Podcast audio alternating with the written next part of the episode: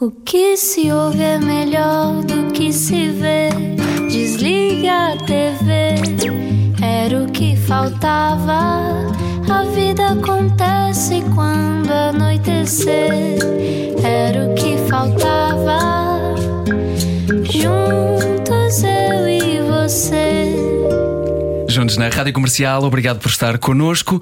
Doutora Ana, como está nesta segunda-feira? Como é que está? Olha, quero dizer que uh, esta conversa calha muito bem ser uma segunda-feira, porque o meu filho uh, diz que está a escrever uma carta ao Primeiro-Ministro e também ao Presidente da República. E eu voto nele, nessa ideia. Para reivindicar precisamente uma semana só de quatro dias. Aliás, ele também tinha a ideia de ser só escola dois dias e o resto de fim de semana de cinco, não é? Ah, Penso, okay. Pensei que fosse um pouco exagerado e estou a tentar negociar com ele, então ele está, está a preparar isso. E... Eu, eu, gosto quando é uma criança a trazer esse assunto, sim, sim. dá mais credibilidade. Ainda ontem ele dizia: Não, eu não quero ir para a escola. E o pai perguntou: Já escreveste a carta ao Primeiro-Ministro? Ele, pá, não, realmente ainda não escrevi. Guilherme, estamos todos à tua espera. Contamos contigo. E enquanto isso, uh, temos uma convidada que hoje nos vai falar sobre formas, aliás, novas formas de trabalhar. E agora, uma introdução pomposa. Presencial, remoto ou híbrido foram as três palavras que mais usámos na pandemia em termos laborais e ainda hoje nos estamos a adaptar a uma nova realidade. É que isto de enfrentar filas e correrias para estar fisicamente num escritório às vezes dói e é possível haver novas formas de trabalhar. É assim que se chama o livro de Inês Veloso, autora, especialista em marketing e comunicação e que hoje nos fala sobre produtividade, espírito de equipa e o futuro do modelo de trabalho no mundo. Bem-vinda, Inês Veloso. Olá, Olá. Inês. Boa Obrigada, noite. boa noite. Muito bem-vinda. Uh, tens sido assaltada com esta questão de, de, que é que, de dar uma resposta a isto, o que, é que serão, o que é que será o futuro e as novas formas? Eu acho que nesta fase não é tanta questão, ou seja, nós, quando começámos todos a regressar ao trabalho, estávamos todos com estas questões, vimos muitas empresas a definirem o seu modelo e agora parámos todos um bocadinho de falar sobre isto o que me preocupa. Uhum. Uh, eu estava na sexta-feira. Mas ninguém tem o mesmo modelo, basicamente. Por isso é que o título do teu livro salta assim tanto à vista, é, não é? Ninguém tem o mesmo modelo e depois há muitas empresas que acabaram por ser levadas para um modelo em que só definiram o local de trabalho e não mudaram absolutamente mais nada. Uh, na, na sexta-feira estava no almoço e diziam-me: Ah, na minha empresa fazemos três dias presenciais e dois dias uh, físicos. Uh, desculpem, remotos. Remotos. E eu, eu dizia: então, mas porquê? Não, porque decidimos. Não, mas está bem, mas porquê é que são Baseado três? em quê? E depois estavam a dizer: ah, porque depois os mais novos não querem. Temos uma deles agora a dizer: não quero ir duas vezes por semana à empresa. Gostava muito mais quando estava 100% remoto. E o tema é este. É possível, este, este, estes três, não é? Este totobola do presencial, remoto ou híbrido, é perfeitamente possível qualquer um dos modelos, mas é preciso ter a noção que qualquer um dos modelos implica um ecossistema de decisões em que uma delas é o local de trabalho, mas é só uma delas, faltam uhum. as outras. E está a ser a principal essa. Achas que isso divide entre pessoas que têm filhos e pessoas que não têm? Não. Eu acho que há pessoas que têm filhos que adoram regime presencial. Pois é isso. Sim, sim, muita é gente diz agora, agora vou, de, vou de férias, não é? Vou de férias Quando deixam os miúdos na escola. Portanto, há toda uma adoração dos pais em relação à escola, em relação ao modelo presencial. Uh, eu, eu acho que tem muito a ver com uh, quer a forma com que nós nos sentimos bem, quer onde somos mais produtivos, quer também aquilo que é a própria cultura da organização e a função que eu desenvolvo. Uh, e com base nisso é que se deve adaptar o modelo e a cultura da organização tem aqui um papel muito importante. Uh, numa conversa, alguém me dizia: Ah, na minha empresa, mal acabaram as restrições, voltámos todos ao presencial. E hoje, as pessoas mais resistentes dizem. Faz todo o sentido. Já não quero voltar atrás. Ou seja, a cultura da organização está preparada, quer em termos de ferramentas, quer em termos de liderança, comunicação, para que seja um modelo presencial. E, portanto, assuma-se o presencial a 100%, sabendo que há pessoas que não vão querer ir para lá trabalhar porque é 100% presencial. Uhum. Tu, tu e chegaste... assume-se que essas pessoas podem enverdar por outros caminhos, é isso? Por outras é? empresas, uhum. não é? E, e, sabendo à partida que hoje todos os estudos vêm nos dizer que a geração Z, ou seja, estes até estes mais novos, os, os que estão a sair da universidade, não é? Esta geração não quer, quer muito mais flexibilidade, mas ao mesmo tempo que valoriza a flexibilidade, valoriza muito o ambiente de trabalho. E, portanto, não, quer, não, não deixa de querer o fenómeno social. E por isso uhum. as empresas têm que se adaptar a estas multigerações que vão querer elas próprias também coisas muito diferentes para conseguir atrair aquilo que são os seus principais perfis. É uma das coisas que tu falas no livro, um, que é esta ideia de que algumas empresas alegam que é importante estar presente fisicamente porque é preciso ter um espírito de equipa. Se bem que tu dizes que Muitas vezes já não havia espírito de equipa, não é? Inês Veloso revirou os olhos. Também que isto não é filmado. Onde não havia espírito de equipa presencial, vai continuar a não existir. O espírito de equipa não tem a ver com a presença. É claro que eu tenho muito mais mecanismos para me expressar. Vocês veem muito mais do que quem me está a ouvir, não é? Ainda por cima eu falo com as mãos. Mas isso não quer dizer que quem me esteja a ouvir não esteja atento e não crie uma relação com aquilo que eu estou a dizer e não está em presencial. Exatamente o mesmo nas empresas. E, e há uma ideia aqui que é muito importante. Podemos continuar a ver pessoas, pelo menos da cintura para cima, no Zoom. Sim, e, e, é importante desmistificar uma coisa. E de boxers é em baixo. Às vezes. Depende. Há dias que é melhor para pois, tirar pois. a câmera. Só a voz. Uh, mas, mas, mas, eu acho que é preciso desmistificar uma coisa, que é o trabalho remoto. Não quer dizer que as pessoas nunca se encontrem. Ou que se encontrarem nem se falam. Vamos tirar esta ideia, não é? As pessoas remotas não são pessoas que estão numa cave escura e nunca saem de lá as pessoas que trabalham remotamente também têm momentos que podem ter interação. Eu hoje tenho uma função global, trabalho remotamente. Para a semana vou estar quatro dias na Holanda e vou trabalhar no escritório. Isso não deixa com que a minha função seja remota e vou estar provavelmente 80% do tempo em colos e à distância mas vou estar no escritório e vou estar com os meus pares e vou estar com a minha equipa e, portanto, isso não muda. Temos que desmistificar, porque este conceito do remoto tem muito a ver com trabalho síncrono e assíncrono, tem muito a ver com as próprias ferramentas de comunicação, mais do que só a questão do local. E o espírito de equipa é a mesma coisa, não é? Uhum. Existe o outro, o outro ponto disso, um, e, e, cada vez há, há mais informação sobre isto, sobre, por exemplo, grandes empresas como e tecnológicas normalmente, como a Google, fazem questão de, dentro do seu local de trabalho físico, criar um espaço com tanta coisa para fazer que se torna quase um, um sítio de. Um parque de diversões. Exato. Um bocadinho como a nossa sala de produção aqui da Rádio Comercial. Mas com extras de, por exemplo, sítios para dormir a cesta, uhum. a sítio com atividades para tu fazeres. Ou seja, é quase como se substituísses toda a tua vida extra trabalho também pelo pelo local de trabalho e fazeres com que as pessoas que são teus colegas de trabalho sejam também teus amigos, isto é o outro extremo também. Sim. Isto eu, pode eu levar a uma exaustão um bocado grande. E, e, da Google é uma coisa engraçada, porque durante muito tempo utilizou-se isso, não é? E começámos a ver as empresas que tinham matraquilhos, matraquilhos ainda por cima é uhum. depende da acústica, pode fazer ali um som. E depois é muito interessante, porque há empresas, depois foram feitas as medições para ver quantas vezes é que as pessoas efetivamente utilizavam esses equipamentos de lazer dentro da organização e a taxa de utilização é muito baixa. Assim como empresas que demonstraram alto nível de engagement, acabou por estar muito mais relacionado com o facto eh, uma das empresas que, que, me veio assim à cabeça é uma, uma, uma, agência de viagens que tem um dos, uma taxa muito grande de retenção de pessoas e que o faz porque as pessoas colaboram naquilo que é a criação dos programas de viagens. E depois, se a ideia delas for escolhida, podem beneficiar sem custos desse programa de viagens. Portanto, isso é muito mais valorizado do que se tivessem matraquilhos ou se pudessem dormir a cesta. Uhum. O Google tem uma média de dois anos e meio da antiguidade dos trabalhadores.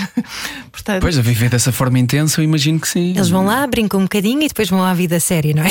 Exato. fazem-se fazem gente. Uh, mas estava a falar um bocadinho sobre a flexibilidade e como isso, se calhar, também contribui diretamente para a produtividade. O facto de um, haver mais flexibilidade no, no, tempo, na gestão das pessoas. Isso depende do perfil de cada pessoa. Ou seja, eu sendo uma pessoa altamente disciplinada e que me organizo muito bem, se calhar lido bem com essa questão da flexibilidade porque sei gerir os meus horários. Mas alguém que seja muito desorganizado precisa, se calhar, de um horário mais fechado. Uh, isso está estudado? Depende, tudo depende de como é que está organizado o modelo de trabalho. Ou seja, aquilo que nós vemos em muitos casos foi que em muitas organizações a dificuldade de não nos encontrarmos todos no escritório é que era o facto de estarmos todos a olhar uns para os outros que fazia com que trabalhássemos e que fizéssemos a nossa parte. Portanto, quer a componente da responsabilidade, quer a componente de eu saber exatamente aquilo que querem, eu tenho que trabalhar considerando o meu output. E muitas das vezes não. Uma das coisas que o livro faz é abordar aquilo que são modelos diferentes. Há modelos mais agile, há modelos Scrum, há modelos mais tradicionais, mas quer dizer, eu tenho que ter uma forma de trabalhar para que quando eu tra trabalho numa empresa saiba o que é que esperam de mim. E isso faz com que modelos de progressão de carreira, modelos de avaliação de trabalho, definição de funções, estes palavrões todos, não é? Que ouvimos muito, têm que existir, independentemente da dimensão da empresa. Porque só assim é que eu vou saber gerir o meu tempo. Porque eu vou saber quanto tempo é que preciso. E não só, eu vou poder fazer uma coisa que é dizer aquilo que eu estou a fazer não tenho tempo, aquilo que me estão a pedir não tenho tempo, porque nós em Portugal somos, às vezes somos muito maus connosco próprios, não é? E dizemos, ah, os portugueses não produzem, demoram imenso tempo a beber café e vão almoçar durante uma hora. É verdade. Nós vamos almoçar durante uma hora, mas fazem-se imensas reuniões, imensos negócios. Há, há, momentos de comunicação intensos também durante as refeições. Portanto, uhum. não é por aí. Agora, é preciso é perceber qual é que é o output e ficar muito claro aquilo que esperam de mim e evitarmos uma coisa que é o presentismo, que foi uma coisa que quando eu escrevi o livro que percebi que existia, não é? Eu lembro-me de usar a expressão presentismo e pensava que que era ali meio inventada, mas há efetivamente. Antes disso havia a reunita aguda, que era tudo era, tudo era caso para uma reunião. Agora é que não era necessária. Agora é com colos. Ainda temos. Há coisas que são só um e-mail. Escreva um e-mail, exato. Exatamente. Mas, por exemplo, aquele e-mail que eu respondo a dizer obrigado. E depois a outra pessoa, imagina, são cinco pessoas no mesmo e-mail e então mais uma diz obrigado também, depois mais duas, três, quatro, uhum. e de repente são seis e-mails em que só dizem obrigado. Mas se não respondes, tens um e-mail a dizer viste? Mas o tema é o trabalho, se nós soubermos qual é que é o output e se existir a definição de quando é que o trabalho tem que ser síncrono e assíncrono, ou seja, síncrono é quando estamos todos ao mesmo tempo, eu tenho a expectativa que aquela pessoa me vai responder. Uhum. Outra coisa é quando é assíncrono. Por exemplo, no meu caso, trabalho com equipas remotas, eu não posso estar à espera que as pessoas me respondam, até porque o, o horário é diferente. e, portanto, esta. Ou é uma, se é uma coisa muito importante que eu preciso ter a certeza que a pessoa viu ou que ouviu, é muito mais fácil ligar. Existem chats. Ou seja, aquele e-mail não vai ser bom em termos de produtividade. Há um conjunto de coisas. E depois há hoje muitas ferramentas. Não vou estar aqui a fazer publicidade a, a, a nenhuma, mas eu, eu, conto a história no livro que me aconteceu isso à minha equipa. Nós também éramos presenciais, de repente fomos para remoto. E ainda estava em modelo presencial nessa altura, ainda não estava com uma função global. E, e nessa altura, eu lembro-me que nós, no presencial, fazíamos reuniões uma vez por mês. Quando fomos todos para casa, vamos fazer reunião uma vez por semana. Então, aquilo chegou uma altura que aquela reunião, uma vez por semana, ela estava a dizer assim: enviai um e-mail para.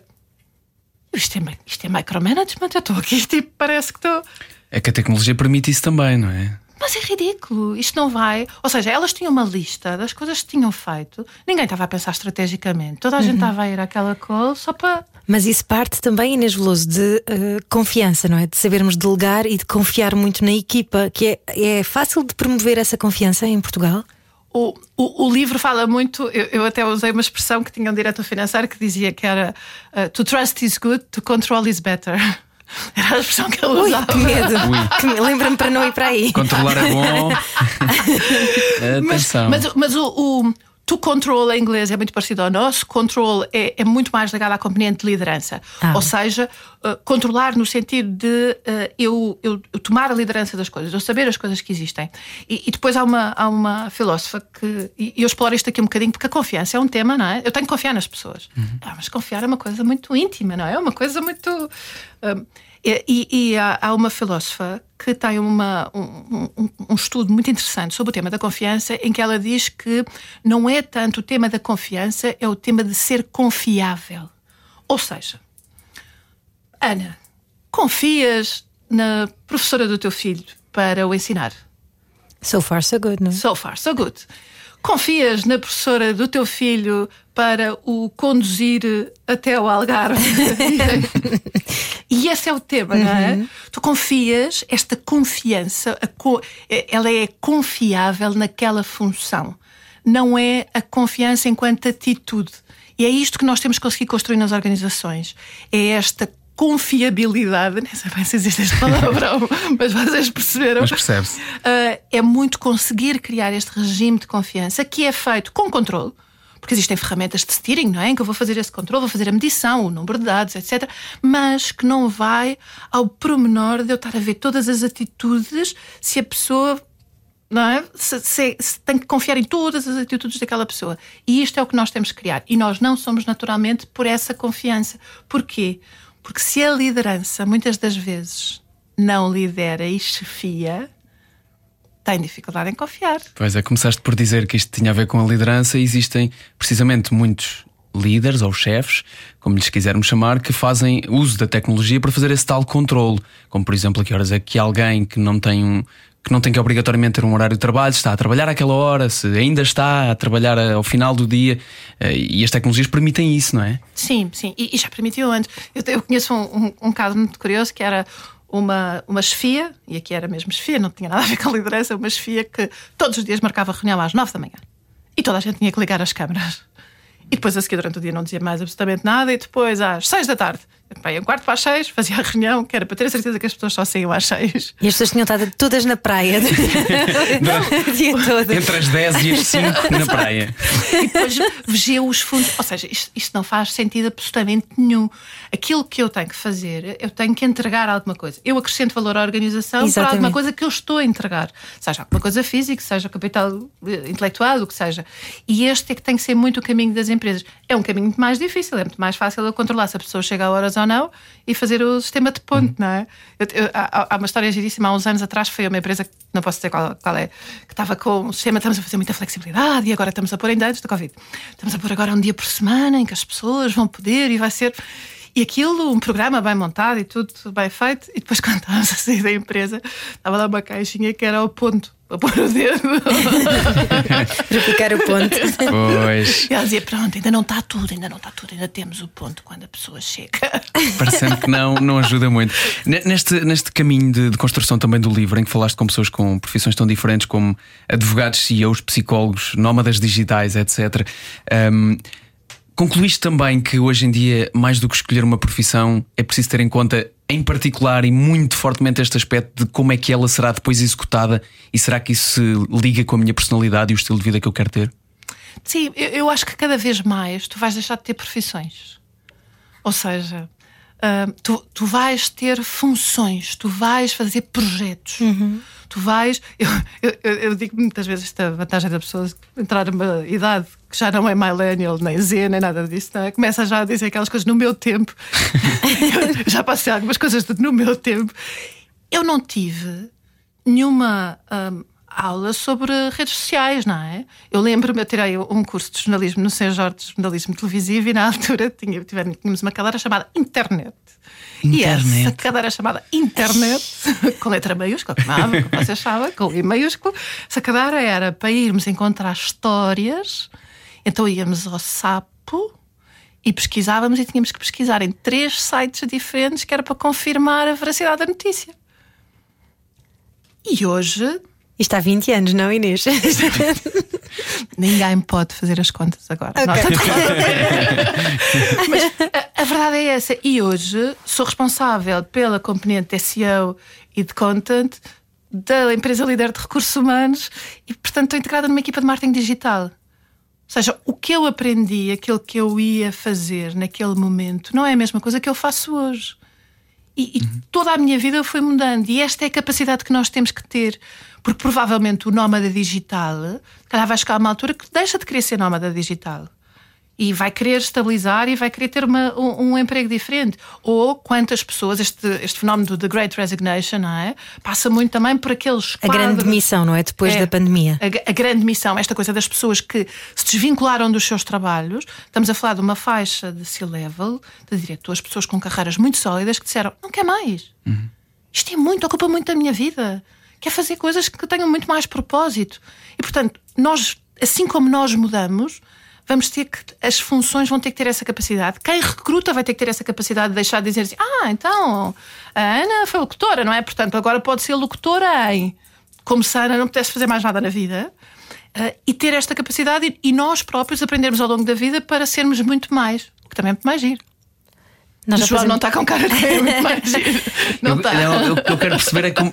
E quero perceber isso na segunda parte. Como é que isso se aplica necessariamente? Porque, uh, ainda por cima, visto que a Inês está ligada um, ehm, a algo que nos leva aos recursos humanos, como é que os recursos humanos também se adaptam a conhecer melhor os humanos que estão a contratar? É isso que precisamos de saber já a seguir. Estamos à conversa hoje com Inês Veloso acerca do seu novo livro, Uou! Novas formas de trabalhar. Era o que faltava. Com João Paulo Souza e Ana Delgado Martins. Na Rádio Comercial. Hoje também com a Inês Veloso, ela que acaba de escrever um novo livro, chama-se Novas Formas de Trabalhar, e eu agora já não digo uau, para não dizer wow ou uau, já... qual deles é que é, Inês? Eu, eu diria uau. Uh, e uau tem aqui um significado Uhum. que é ways of working. É muita sigla utilizada. Cada vez que vamos falando destas novas formas de trabalhar, utiliza-se muito esta expressão naquilo que é literatura e que é, e que é mais desenvolvida em inglês, obviamente. Certo. E por isso é que foi a graça de pôr É aqui já um este termo uau. técnico também. Sim, sim. Como- Já, é muito, já é muito utilizado e por isso achei que seria muito fácil de reconhecer. E mais uma vez, nestas funções globais é ótimo porque eu não, não posso mostrar os livros aos meus colegas, mas consigo sempre mostrar a capa a dizer: Estão a ver? Uhum. Chama-se Uau! E vê-se bem porque é, é bem amarelo. É bem amarelo. Vê-se bem. Bem amarelo. Uh, Inês, há bocadinho estávamos a falar sobre um, estes novos modelos de trabalho, exatamente, e em Espanha, por exemplo, uma coisa que referes aqui neste livro é que em Espanha já começou a ser feito o teste dos quatro dias de trabalho por semana, algo que deixa o meu filho muito feliz, obviamente. Uh, como é que isso pode ser aplicado? Como é que isso está a ser implementado? Isto são coisas que correm bem, têm sempre resistência, de certeza, não é? As entidades empregadoras ficam assustadas. Eu, eu acho que aqui depende muito mais. Nó- Nós cá já temos também algumas empresas que vieram para o mercado falar sobre essa redução e que também iam optar. Ah, Deixa-me só perguntar, desculpa, são as empresas que estão a trazer isso, não é um decreto ainda nacional? não, não, não, não, ainda não é decreto Em lado nacional. Foi Aliás, falado o que nosso também se- primeiro-ministro disse que não estávamos ainda na altura. Sim, ele mencionou isso, não, não sei se prometeu. Não, não, não estávamos ainda na altura, será. uh, uh, agora, claramente, uh, não, não, não estará a ser trabalhado. O, o, que- o tema das quatro horas tem que ser visto sempre no sentido de produtividade. Quatro dias. Dos quatro, Quatro dias, dias. desculpem. Mas quatro horas também. Quatro horas também dá, sim. Estão a ver a evolução, Começamos estou. nos quatro dias. Ah, os quatro dias por semana pode ser um modelo interessante. Agora, isso quer dizer que, ah, principalmente porque as empresas estão a considerar que, que, é o, que é o caso espanhol, eles não vão mexer nas remunerações. A pessoa vai trabalhar menos horas e, portanto, prevê-se que não mexendo nas remunerações, a nível funcional, eu vou ter as mesmas atividades. É como se considerarmos que a transformação digital que as organizações foram tendo, que são as nossas ferramentas, vai me permitir aumentar a minha produtividade em menos tempo. E, portanto, se nós pensarmos que isto é fazível, é uma ótima ideia. O tema é que nós, cá em Portugal, ainda estamos a debater-nos como é que vamos garantir a produtividade, porque temos fracos níveis de produtividade.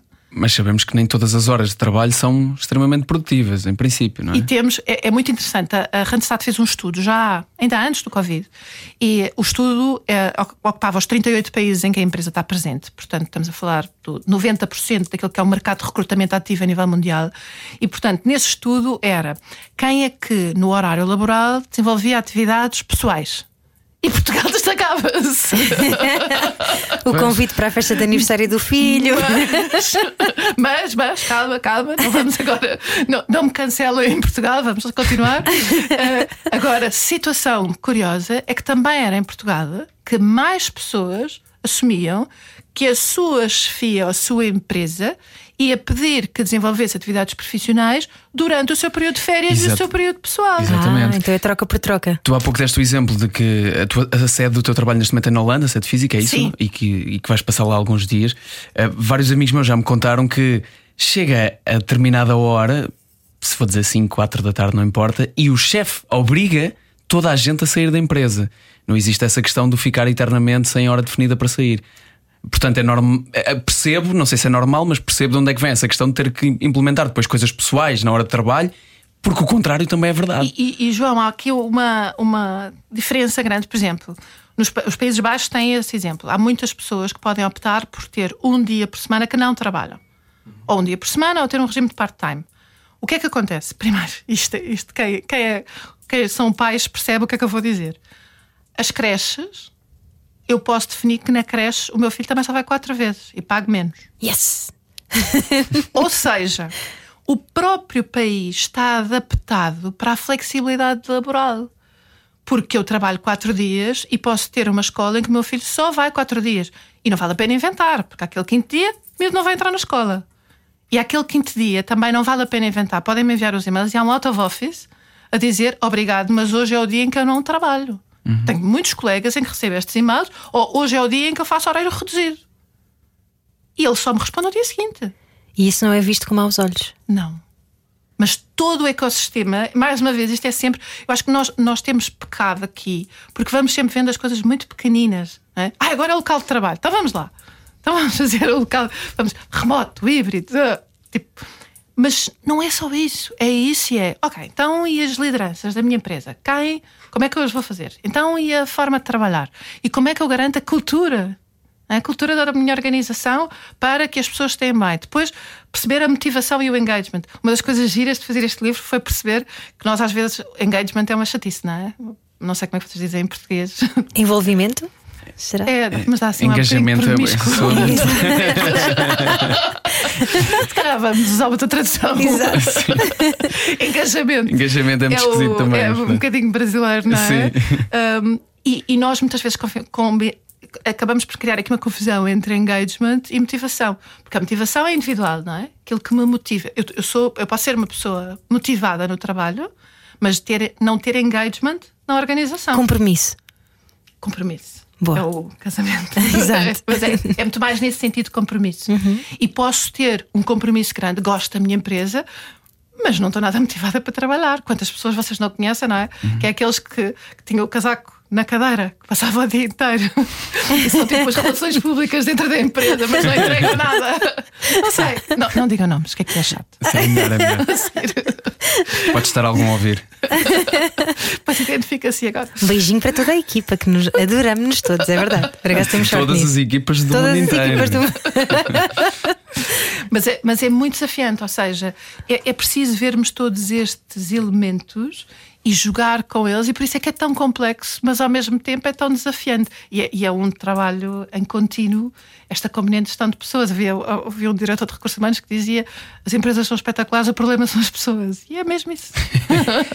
É possível. Mas depois há aqui também outra questão que é: ah, nós temos estado a falar sobre o presentismo, não é? Que a Inês trouxe para a mesa esse, esse termo, ah, mas há profissões que não podem abdicar disso, não é? Os cuidadores, médicos, eh, enfermeiros, professores também, que percebemos que nos caso, no caso dos mais pequeninos, durante a pandemia, nós vimos isso, que é um bocadinho complicado manter esse, esse regime E remoto. os pais a e obrigada já agora a todos eles por terem feito esse esforço, não é? Ah, mas ah, essas pessoas também podem, eventualmente, e de certeza que sentem isso, às vezes sentir-se sufocadas, não é? Pelo- pela questão de, de terem de estar ah, presencialmente e não poderem recorrer a esta flexibilidade, a esta tal questão de eu agora precisava mesmo, era, eu estou numa fase muito cansada e precisava mesmo era ter aqui uma um regime de part-time e que sabemos que é muito difícil nessas profissões, ainda por cima com tão poucos médicos de família, enfim, toda, toda aquela história que nós sabemos, não é? No- nos dias que correm. Há- haverá esperança também para esse tipo de profissões que têm que estar presencialmente obrigatoriamente? Eu diria que não. Obrigada e boa noite. Ah, ou seja, vão existir funções que vão ter sempre que ser feitas em regime presencial e quem as gosta de fazer também não as saberá fazer num outro regime. O que, o que podemos questionar aqui é se o modelo presencial e consoante a função ser mais exigente, em termos de bem-estar, não podem ser encontrados modelos em que essa pessoa possa ter momentos em que está mais fora, não é? Eu lembro-me, eu, eu comecei, quando estava na faculdade, fui assistente de contact center. E nos assistentes de contact center há muitos estudos que são feitos em que mostra que a- a necessidade das pausas, se a pessoa tiver muito tempo num atendimento ao público direto, torna-se cansativo. E, portanto, há alturas em que às vezes estar em projetos transversais mais fora do atendimento podem-me ajudar até a recuperar e a não fazer aquilo quase em modelo robótico, não é? Mas há funções que vão ter sempre que ser este presencial. Por isso é que também é importante que, se eu deixar de sentir esta ligação com aquilo que faço, este propósito, esta felicidade, eh, aquilo que nos faz rir e tiver sempre com aquele. ter, existir esta flexibilidade de funções e termos esta capacidade, nós, empresas, nós que recrutamos, nós que também temos equipas de aceitar pessoas que vêm com backgrounds diferentes, porque a capacidade de aprendizagem existe. E a capacidade de fazer aquilo que se chama o reskilling, não é? Esta reconversão, também é possível. E, e há muitos exemplos disso, não é? Os programas de reconversão de competências permitiram, quer dizer, eu conheço casos de um enfermeiro que hoje é programador, um pasteleiro que é programador também, que fizeram este programa. E, e os programas de reconversão mostraram-nos que o mais difícil na reconversão é o mindset. E quando nós queremos, nós vamos ser exatamente aquilo que quisermos. O mindset da própria pessoa ser fixo em relação a. Ou seja, o teu ciclo de aprendizagem pode ser mais rápido ou mais lento, Quanto mais flexível nós formos. mas tem a ver com tu, se tu meteres na cabeça que amanhã queres ser médico, vais ser ou não vais? Agora olhos nos olhos aqui. Eu, em princípio, não. Porque não, não desejo isso a ninguém. Ele já casou com uma, com uma cientista. Já casei com uma cientista, já fiz a minha parte. Não, mas, mas se tu quisesses muito, tu ias estudar, ias ter. Sim, claro, mas percebo, Me- percebo que Mesmo diz. que a tua Sim. estrutura, o teu raciocínio não esteja perfeitamente vocacionado para aquilo que é, Uhum. tu terias essa capacidade. É preciso é tu querer. Acho que todas as pessoas que têm mais do que um trabalho em particular, eh, e em Portugal, se calhar, eh, acabaram por passar por essa, por essa fase na vida, mesmo sem ser uma, uma mudança tão grande, o facto de se fazer uma coisa e outra ao mesmo tempo, há sempre, oh, sempre houve aquela questão, e acho que continua a haver, mas preferes uma ou outra? Qual é que tu gostas? Qual é que estás mais. Porquê é que não se pode fazer duas ou três? Eu tenho três, quatro profissões ao mesmo tempo e, e adoro fazê-las às quatro. E o que mais me completa é fazê-las às quatro. E não, não percebo porque é que existe essa, essa ideia de nos pormos em caixinhas Porque também. somos todos muitas coisas, não é? Mas às vezes Claro, isso exato, assusta as pessoas, todos. não é? Não sabem. Sim. Sim. Afinal, estou a falar com quem? O João Paulo radialista É ou apresentador de televisão? É sempre o mesmo. é? Mas, mas é, há, há muito essa necessidade de estereotipar, vamos lhe dizer assim, não é? é? é mais fácil e porque nós ainda estamos perto de uma geração, não é? A geração dos meus pais era uma geração que tu estudavas jornalismo para ser jornalista. Sim, para o resto da vida. Eu, eu, eu tirei o curso de Direito sempre com o objetivo de ser jornalista. Sempre. E, e por uma coisa muito engraçada que foi, eu era muito boa aluna e, portanto, no 12 ano, eh, cruzei-me na turma onde estava com, com uma pessoa que ficou muito minha amiga e o pai dela era advogado. E, eu, e o pai, e eu fui do jornal da escola, rádio, eh, bem, tudo o que pudesse ser, portanto, era jornalista e queria ser escritora e estava tudo definido. E chegaste a trabalhar como jornalista, e na cheguei a RTP trabalhar também. como não é? jornalista, sim. Ah, e portanto, ele vira-se e diz: "Ah, Então, Inês, mas eu não estou a perceber, mas tu vais tirar o curso de comunicação social. Porquê? Disse: Então, porque é ser jornalista. E ele: Está bem, mas que jornalistas é que tu gostas? E eu dei ali dois ou três nomes na altura: Miguel Sousa Tavares, são todos advogados. E eu: Mas eles são todos advogados, então se calhar também tem que ser advogado. e então, tirei o curso de Direito na Faculdade de Direito de Lisboa e todos os dias eu sabia que não queria ser advogada. Adorei o curso, adorei, acho que foi ótimo para mim. No último ano fui para o Senjor ah, e fiz a formação em jornalista e fui jornalista e, portanto, depois fiz a progressão de carreira. Mas é muito curioso porque nos anos seguintes, e vai, mais uns 10 anos, sempre que eu tinha alguma coisa de entrevistas de emprego ou o que seja, era Ah, curioso. Então, tirou o curso de Direito e depois foi jornalista. Então, o que é que aconteceu? Eu, Nós próprios fazemos isso. não é? Nós às vezes fazemos isso também aqui Claro. no programa, não é? Sim. é- Ah, deu-lhe assim de repente. Sim, é Portanto, verdade. cinco anos em direito e de repente mudou. E eu, não, já queria. A minha estratégia com o curso achava que me dava ali um background melhor e, portanto, Claro, e tornou-te muito mais completa, na verdade. Uhum. O, o que é que, do lado do, do, do ponto de vista de quem contrata, já que trabalhas diretamente numa, numa empresa de, de recursos humanos eh, bem conhecida no mundo inteiro, hum, o, o que é que é preciso fazer? São perguntas? É preciso perguntar a coisa certa? a- acima de tudo é preciso conseguir identificar o potencial. Eu acho que a, a parte mais interessante dos recursos humanos, em especial do recrutamento, é que é uma parte que é a parte que toda a gente vê. Ou seja, tu vês o currículo. Exato. Tu- Mas como é que se vai para além disso? Mas tu é? tens que ir para além disso. Pois. Portanto, tu tens que conseguir comunicar e perceber o potencial. É muito interessante porque todos os testes que foram feitos para tentar automatizar e criar tecnologia, o, o exemplo mais eh, paradigmático é sempre o da Amazon. A Amazon fez um, um processo para que o seu recrutamento fosse o mais eficaz possível e, portanto, utilizou todos os dados que tinha de recrutamento e começou e fez todo o processo digital. E o que aconteceu foi que o processo de recrutamento deles ficou mais bias, ou seja, mais comprado, não é? Mais, ah, mais discriminatório ainda do que era. Porquê? O que é que o algoritmo fez? Foi ver quem eram os, os top performers, não é? Quem é que tinha melhor avaliação dentro da organização, como é que se consideravam as pessoas, não é? Em termos se eram ah, brancos, se eram africanos, se eram. E, na verdade, com o algoritmo, só começou a contratar homens uh, americanos, nunca com outro tipo de ascendência, e portanto foi muito mais e parou imediatamente esse programa. Ou seja, o que é que eu quero dizer com isto? Replicou um bocadinho a sociedade, que é pessoas que já têm mais oportunidades à partida. Se eu fosse aqui de tecnologia, diria que a tecnologia só é bias porque nós o somos. Não é? somos nós que a programamos, não é? Exato. Os dados vêm da Claro, nossa parte, claro. mas depois, ao mesmo tempo, há aqui esta capacidade que é eu preciso de conseguir perceber qual é o potencial daquela pessoa, porque qualquer um de nós pode vir a ter uma função diferente, tem competências sociais que se podem adequar melhor ou não àquilo que é a cultura da empresa, àquilo que é a cultura da equipa, que muitas das vezes têm diferenças em relação àquilo que é a cultura da empresa e à cultura da própria liderança. E por isso é que eu posso não ser uma top performer numa determinada função numa empresa, mas posso ser uma high performer numa outra empresa a fazer exatamente o mesmo que na anterior. Uhum. O, o insucesso não é garantido. E, e, este, é, este é aqui o grande desafio. O que é que um consultor faz? Qual é a vantagem de ter aqui um consultor? O consultor, acima de tudo, procura conhecer o candidato. Há aqui uma ideia antiga que o consultor está ali com as perguntas difíceis, não é? Então, quais é que são as perguntas que ele vai fazer para ver se me apanha? Não é verdade. O consultor quer é conhecer a pessoa e perceber se há este match. Muitas das vezes, eh, eh, curiosa, ontem eu falava sobre isso com uma amiga que me dizia: Não percebo porque é que não me chamaram à entrevista, porque eu tinha todos os pontos que está no anúncio de emprego. O anúncio de emprego não tem tudo depois quem escreveu o anúncio sabe exatamente esta, esta questão da, da empresa, da equipa e da liderança. E depois existem todas as outras pessoas que também concorreram e que nós não conhecemos e que algumas delas fazem mais fit do que nós. É chato. Mas é que pode ser verdade. Depois existe a entrevista, a entrevista de emprego, onde podem, pode haver limitações como uh, timidez, uh, facilidade de expressão ou dificuldade. Uh, como, é que, como é que se tem em conta isto para reconhecer o verdadeiro potencial para além de uma conversa mais possível cara a cara, imagino o, eu. O consultor vai fazendo muito esse trabalho.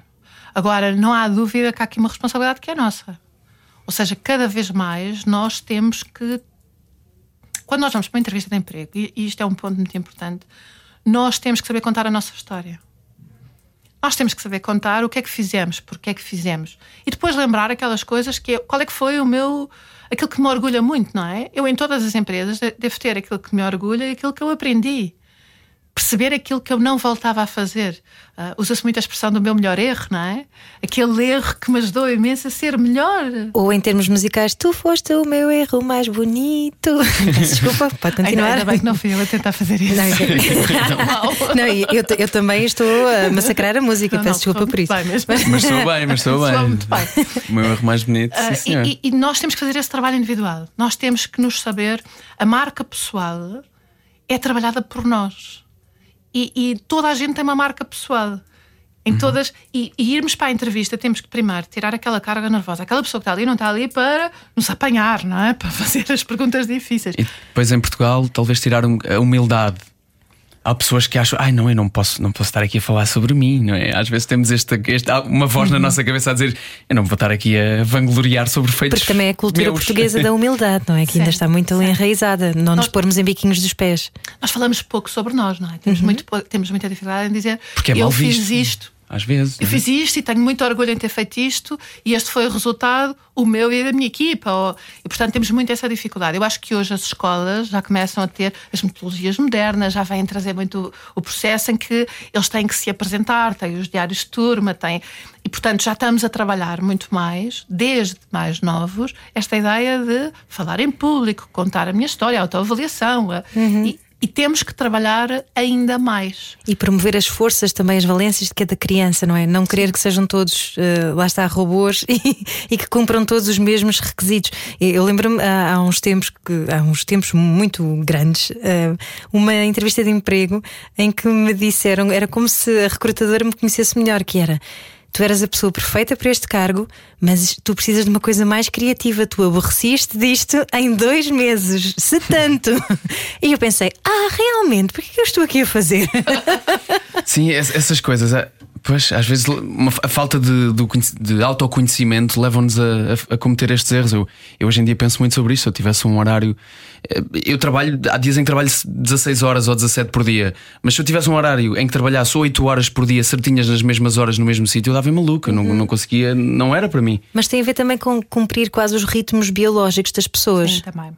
E, e, ter que respeitar isso, isso, não é? Isso às vezes choca com os ritmos Choca com os da ritmos da empresa, não é? Como é que se consegue esse compromisso? Até porque depois é difícil haver uma bitola para uns e outra para outros, não é? Isso depois pode criar ali algumas uh, discrepâncias e, e alguns. Uh, tabus.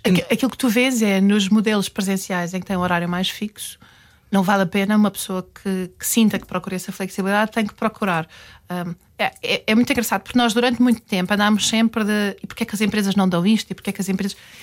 E nós temos que ter a capacidade de perceber aquilo que nós também podemos dar, não é? Se, se esta empresa não me dá isto, então vou mudar. Porque esta é a parte boa, não é? Uh, eu estou numa empresa, mas a própria mobilidade é algo que hoje é muito mais aceitável e que nós devemos pôr em cima da mesa. Isto, isto não me satisfaz. E, e, João Paulo, tu estavas agora a dizer uh, gostas dessas 16 horas. Imagina que daqui a uns anos não gostas. Então, se não gostares, vai, vais ter que encontrar também uh, uma função que te dê esse ritmo. E tem que ser muito mais este de igual para igual do que aquele que nós tínhamos. Nós, nós vimos de um passado em que as empresas eram muito autoritárias, vamos lhe pôr assim, não é? Lembram-se dos anúncios de emprego todos, não é? Empresa de recrutamento procura profissional de excelência para empresa altamente qualificada, líder no seu setor, e depois tinha assim uma lista das coisas todas que queria e nunca dava nada em troca. Hoje, aquilo que vemos, e felizmente, graças a estas gerações, os millennials que vieram fazer mais questões, esta geração Z que está muito a pôr em causa o tema do propósito, e, e se aquilo não me faz feliz, eu não vou. Porque é que eu hei de ir? Só vou para onde me faz feliz e por isso as próprias empresas estão a aprender que isto é uma troca e por isso eu hoje, quando faço ofertas de emprego, faço ofertas de emprego em que eu digo aquilo que eu quero, mas também aquilo que eu dou. E o dou não é ordenado só. O ordenado é higiênico. Aquilo que eu dou em termos de qual é que, o que é que te vai fazer crescer? Porquê é que tu vais querer estar aqui? Porquê é que isto vai fazer sentido para ti? E este tem que ser cada vez mais o caminho e nós, talentos, não é? Nós, trabalhadores, eu não digo colaboradores porque às vezes eh, as pessoas não gostam dos colaboradores e vem aqui. Nós temos esta responsabilidade. Eu, se não estou feliz num trabalho, se todos os dias vou trabalhar para um sítio que não gosto, o que é que eu estou a fazer para deixar de ir trabalhar ali? E muitas das vezes a única coisa que eu estou a fazer é contaminar o meu local de trabalho e a dizer que odeio aquilo e a comentar com todo o meu núcleo que é horrível trabalhar naquela empresa porque eu não gosto e não faço nada contra isso. E portanto há aqui uma responsabilidade individual também.